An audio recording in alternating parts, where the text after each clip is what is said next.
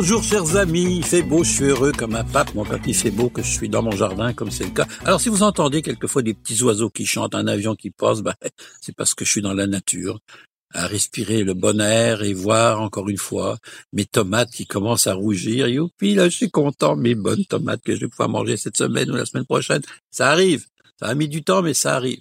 Et cette semaine je vous parle de barbecue. Donc de la barbe à la queue, c'était comme ça qu'on déterminait le barbecue. Et je vous parler aussi d'une soupe froide au concombre avec du yogourt et de l'amande fraîche. Et puis les huiles d'olive, mon dada favori, ben, c'est les huiles d'olive parce que on ne fait pas de bonnes salades d'été sans avoir des bonnes huiles d'olive. Et vous allez voir que c'est tout un marché. Alors on commence avec le barbecue, si vous voulez bien. Faut-il acheter un barbecue à gaz, au charbon de bois ou électrique? Bien, j'ai été très longtemps partagé euh, pour des questions de facilité et je pense que vous allez comprendre parce qu'il y a des gens qui nous écoutent qui sont dans des appartements où, dans lesquels il n'est pas possible de faire du, du barbecue pour des, des, tas de considérations parce que la, le cahier des charges ne le permet pas, euh, parce qu'il y a telle ou telle contrainte, les voisins se plaignent des odeurs et ainsi de suite et ainsi de suite. Alors c'est vrai que c'est un peu plus compliqué. Moi, je bénéficie de deux barbecues. J'ai la chance parce que je suis resté classique avec un barbecue à gaz, donc traditionnellement qui était à briquettes. Maintenant, les briquettes ont disparu. Ce sont des plaques chauffantes et puis il n'y a plus de briquettes. C'est à gaz, mais donc ça permet d'égaliser la chaleur et surtout de pouvoir régler le barbecue en fonction de la chauffe que l'on veut avoir. Quand on va griller sur le barbecue, au départ, il faut toujours avoir une chaleur excessive, donc 400, 450. Euh, c'est la meilleure température pour pouvoir griller. Et ça me permet de garder une rampe du barbecue à gaz presque éteinte ou minimum pour pouvoir tasser ensuite mes légumes ou ma viande lorsqu'ils sont précuits pour pas arriver tout le temps à cuire. Et c'est ce que je peux pas faire avec le barbecue à charbon que j'adore. J'adore le barbecue charbon de bois parce que l'odeur d'un barbecue charbon de bois, c'est pas remplaçable. Mais lorsque votre, chaleur est partie, ben vous pouvez pas l'arrêter. c'est ça le problème. Et m'est arrivé de cuire des brochettes euh, l'autre jour sur un barbecue à charbon. Puis là, je voulais euh, tasser des brochettes sur le côté. Ben, c'était la même chaleur, donc c'était pas possible. Alors, il a fallu les retirer, les rajouter. Ça devient un peu plus, un peu plus compliqué, mais le barbecue à, bois reste quand même extrêmement intéressant. Par contre, euh, je vais vous décevoir, même ceux qui en ont, peut-être qu'il y en a qui, qui fonctionnent. Je n'ai pas trouvé à date un barbecue électrique qui me rende heureux. Je trouve toujours qu'on manque de BTU, donc c'est une unité thermale qui régit la force, le chauffage du barbecue. Je n'ai pas trouvé de barbecue euh, de table ou tout petit. Puis je peux comprendre que des gens à la maison euh, veuillent avoir un petit barbecue, ils sont deux. Voilà pour le barbecue. Ensuite, euh, ben, un barbecue, c'est comme un four. Hein. Vous pouvez, quand vous avez un barbecue à gaz, vous pouvez tout faire, y compris de la pizza. Il m'est arrivé de faire du pain, de la pizza. C'est pas ce qu'il y a de mieux, mais enfin bon, ça permet de le faire. Surtout quand vous avez une coupure d'électricité, comme ça m'est arrivé euh, euh, avec un bon orage à un moment donné pendant 24 heures. Ben, le barbecue, j'étais bien content de l'avoir parce que ça a permis un bon dépannage. Et puis, puisqu'on parle d'été, ben, on parle de soupe froide. Les soupes froides, ben, c'est une chose qu'on connaît lorsqu'on visite l'Europe. Hein, on va en Espagne, on va manger du gazpacho andalous. On va manger dans les pays de l'Est le tarator au concombre, qui était une soupe un peu proche de ce que je vais, je vais vous présenter. On va manger la vichysoise en France, qui est une soupe poire aux pommes de terre, avec de la ciboulette fraîche aussi, avec de la crème. Et il y a euh, tout un tas de, de, soupes froides comme ça qui ont un intérêt, mais on n'est pas trop porté sur la chose au Québec, bien que ce soit extrêmement intéressant. Alors moi, je vous la suggère, cette soupe de concombre, parce que quand les concombres arrivent, c'est comme le reste, tout arrive en même temps, puis il y en a beaucoup. Donc, vous allez éplucher vos concombres, peu importe si ce sont des, des concombres de type anglais ou des concombres euh, biscornus, là, peu importe, des concombres de champ, des vrais.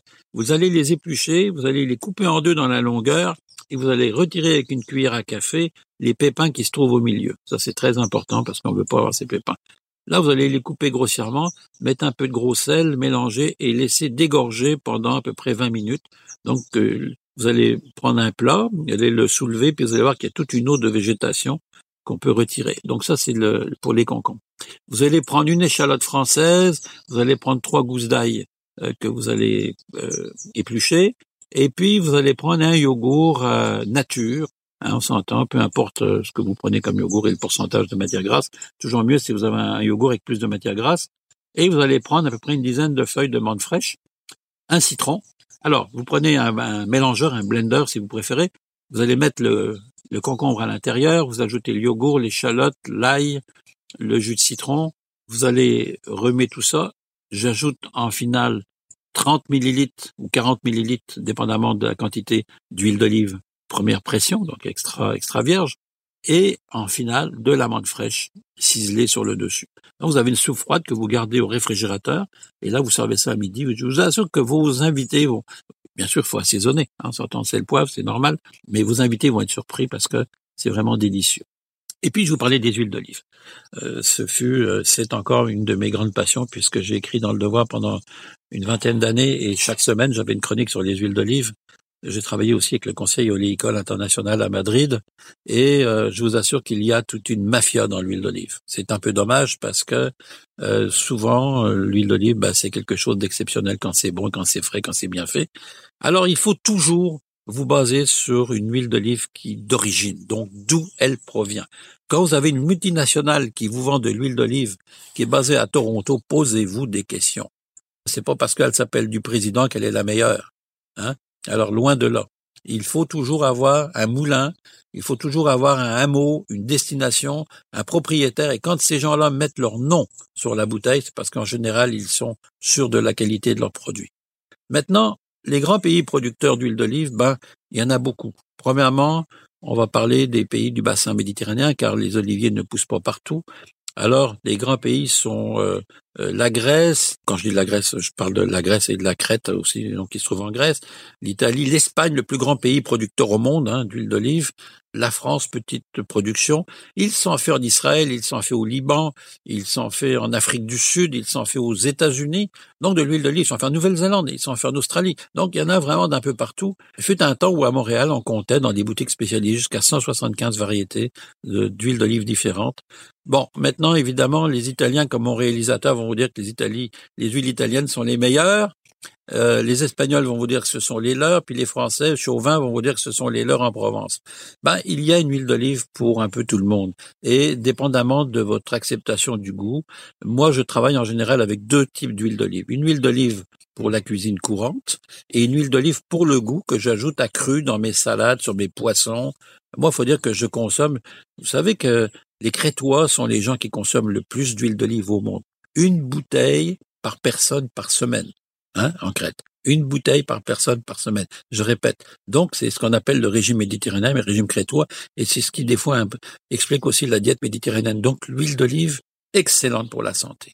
Là, il faut vous assurer d'une première pression, où l'acide oléique, l'acide qui compose l'huile d'olive doit être à 0,3% maximum pour pouvoir avoir une huile extra vierge.